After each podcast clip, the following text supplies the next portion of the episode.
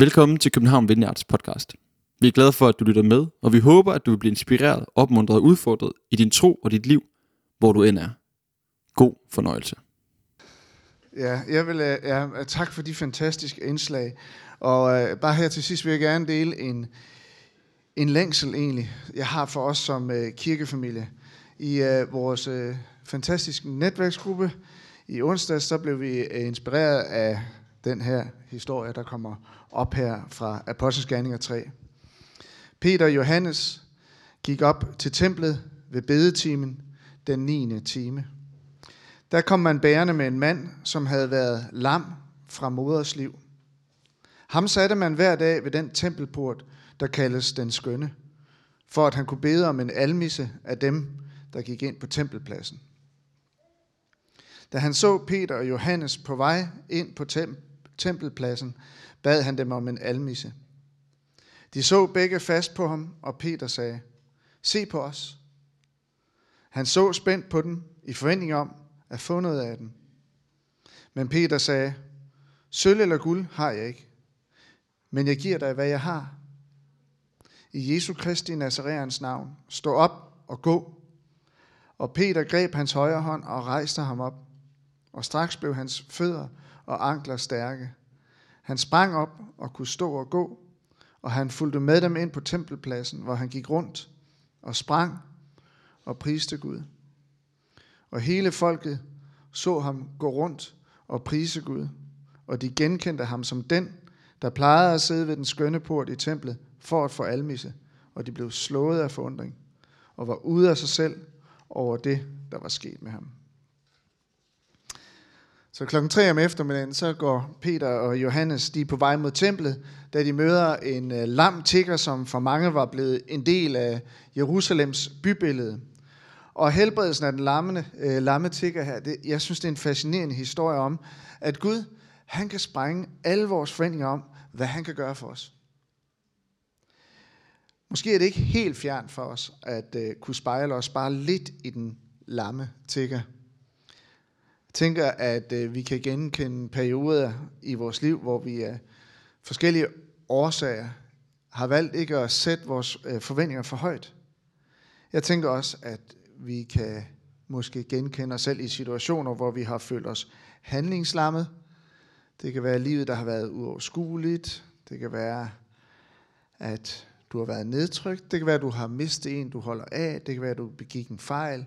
Det kan være, at du har mistet troen situationer, øh, hvor vi øh, måske kun beder om almiser eller små ting til vores overlevelse, og ikke om mirakler. Men øh, når vi kun beder miraklernes Gud om almisser, har vi så ikke sat vores øh, forventninger for lavt? Måske vi i langt flere situationer burde flå låget af vores forkrømpede forventningssæt, og så i stedet tænke, hvis nu Gud kunne gøre et mirakel. Jeg elsker den her tankegang med, hvis nu, hvis nu vil udfordre vores forventninger og lede os ind, tror jeg, nogle gange i et grænsesprængende paradigmeskifte. Og Peter og Johannes, de bragte sådan et hvis nu til den her lamme tigger, som totalt forandrede hans liv. Og øh, når jeg siger, at jeg gerne vil dele min længsel, så er det fordi, det er min længsel. Det er det, jeg gerne vil bruge mit liv på. Både i forhold til venner, forhold til familie, men, men også mennesker, jeg bare møder på min vej. Og jeg synes, at livet det er allermest levende, når jeg elsker Gud af hele mit hjerte, og min næste som mig selv. Jeg synes, det er svært at få følelsen af at leve fuldt ud, hvis jeg kun elsker Gud og mig selv, og vi lige lukker os lidt om hinanden? Vil jeg virkelig føle, at jeg lever til fulde, så må jeg også elske min næste. Så må jeg tage sådan et kærligt øh, hvis nu med til kolleger, venner, ned i træningscenteret eller strikkeaften. Det er jeg ikke kommet til endnu.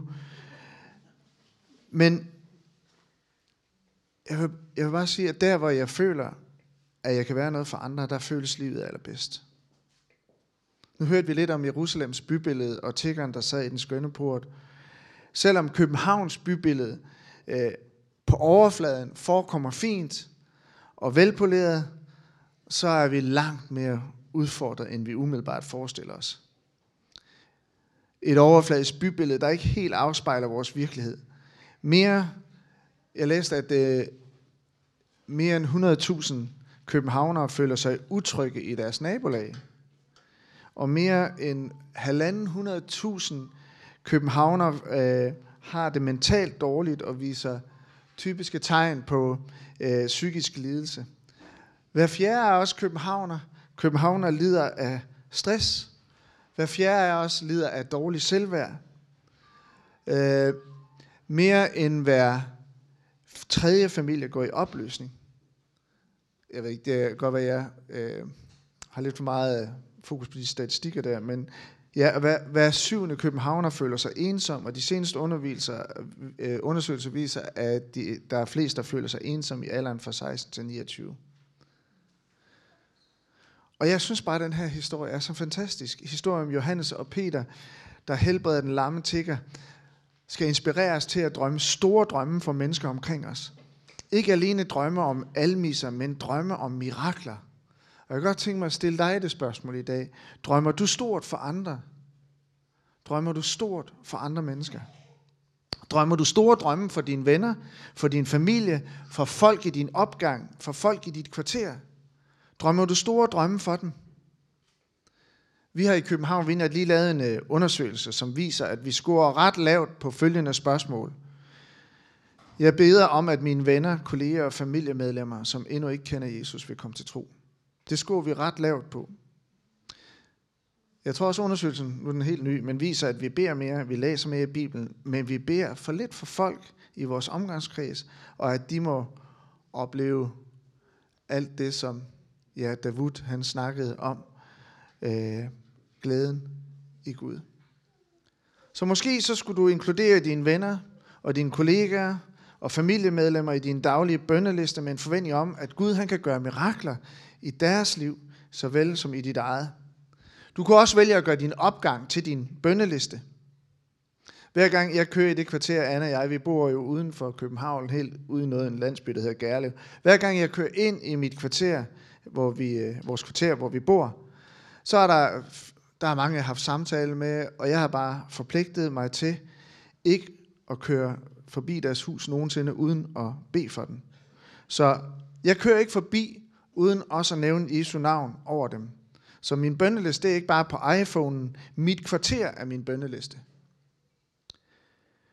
Og Peter og Johannes, de har en vildt smittende og inspirerende forestillingsevne. Se på os. I Jesu Kristi Nazareans navn, stå op og gå. Og Peter, han var et fascinerende menneske, som greb ud efter alt, hvad Jesus havde til ham. Selv en spontan drøm om at gå på vandet gik i opfølgelse for Peter. Peter, han rakte ud efter alt, hvad Jesus havde til mennesker omkring ham. Han holdt en, en uh, pinse, prædiken, tale på torvet i Jerusalem, og 3.000 mennesker blev døbt på en dag, og øh, kristendommens udbredelse øh, tog fart. Peter han delte ikke ud af almisser, men han rakte ud efter noget langt større for de mennesker, han mødte på sin vej. Sølv eller guld har jeg ikke, men jeg giver dig, hvad jeg har. Og øh, ja, jeg vil gerne spørge dig og mig selv. Rækker du ud efter alt, hvad Gud han har til andre mennesker? Rækker du ud efter alt, hvad Gud han har til dig selv? Er dine forventninger indstillet på almisser eller på mirakler? Giver du, hvad du har til mennesker, du møder på din vej? Ved du i virkeligheden, hvad du har at give ud af? Mit bedste bud er, at det ved du ikke helt. Du ved ikke helt, hvor meget du har at give ud af. Jeg tror nemlig, at du har mere at give, end du er klar over. Vi har så meget mere at give til andre mennesker, end det vi tror, vi har. Og det betyder også, at hvis du og jeg, ligesom Peter og Johannes, giver, hvad vi i virkeligheden har, så vil vi også komme til at opleve, at vi giver mere, end vi tror, vi har. Og historien her, den opmunder os, synes jeg, så meget til at tro på, at der er så mange mennesker, også i København, eller hvor vi nu bor her på Sjælland, hvis liv kan blive forandret, hvis vi giver dem, hvad vi i virkeligheden har. Bare det at dele vores liv med hinanden. Har du tænkt over nogensinde, at det her med Guds nærværet, det er knyttet, gudsnærværet i dit og mit liv, det er så meget at knytte til, at du giver, hvad du har til andre mennesker. Og det var netop det spændende liv, som Jesus inviterede Johannes og Peter ind til. Guds nærvær, Guds nærvær, det mødte de, når Guds rige mødte mennesker. Og der har vi så meget til gode.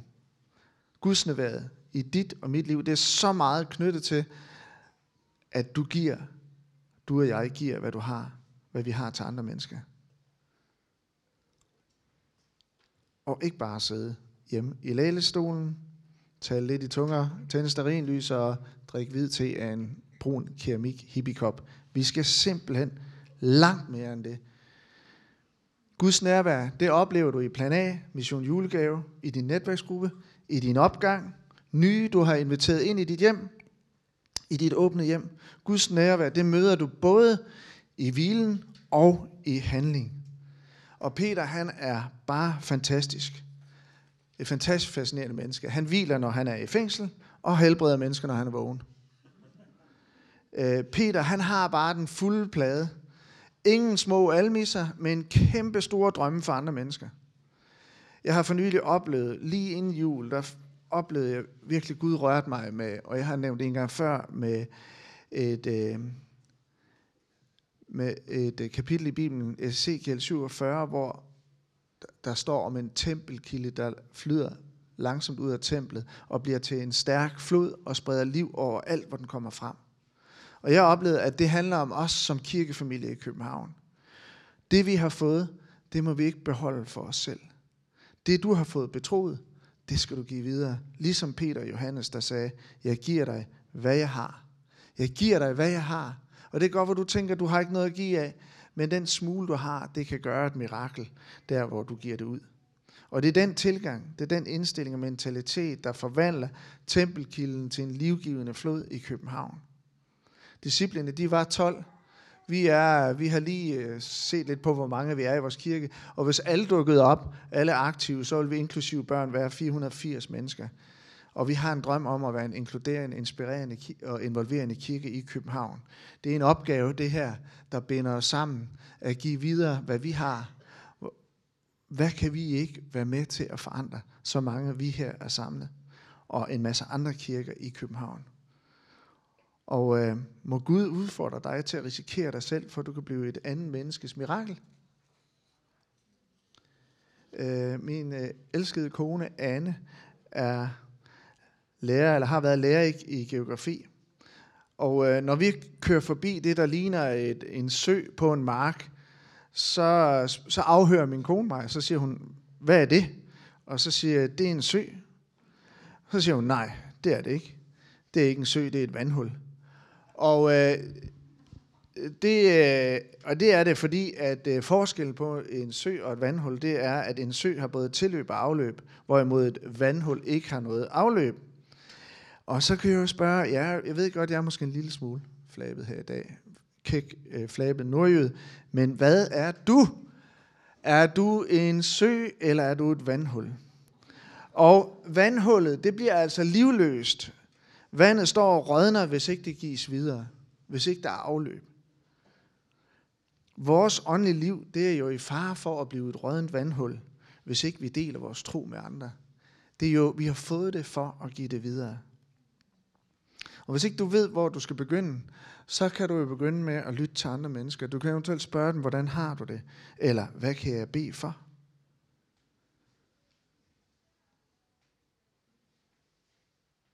For Gud, han er miraklernes Gud. Og han har lagt ned i dig og mig at være et andet menneskes mirakel. Og jeg drømmer så meget om, midt i alle de andre ting, vi gerne vil som kirke, og nogle af dem har vi hørt om i dag, øh, meget inspirerende, jeg drømmer så meget om, at vi virkelig når længere ud i København og ser mange flere mennesker øh, komme til tro og få deres drømme tilbage. Længere ud det er længere ind til Gud. Længere ud til andre menneskers behov, det er også længere ind til din oplevelse af Guds nærvær. Guds rige, som Bibelen taler om, og Jesus han praktiserer, det er en konfrontation i mørket, og hver gang det gør nedslag, hver gang det når mennesker, så er det Guds nærvær, vi mødes, vi, øh, der, der mødes med os og fylder os. Vi møder ikke andre menneskers behov uden os selv at øh, møde Gud. Tak fordi du lyttede med. Vi håber, du går herfra med fred i hjertet og mod på mere. Du kan finde mere fra København Vineyard på Facebook, Instagram og vores hjemmeside. Du skal vide, at du altid er velkommen i vores kirke på Nyvej 7. God dag.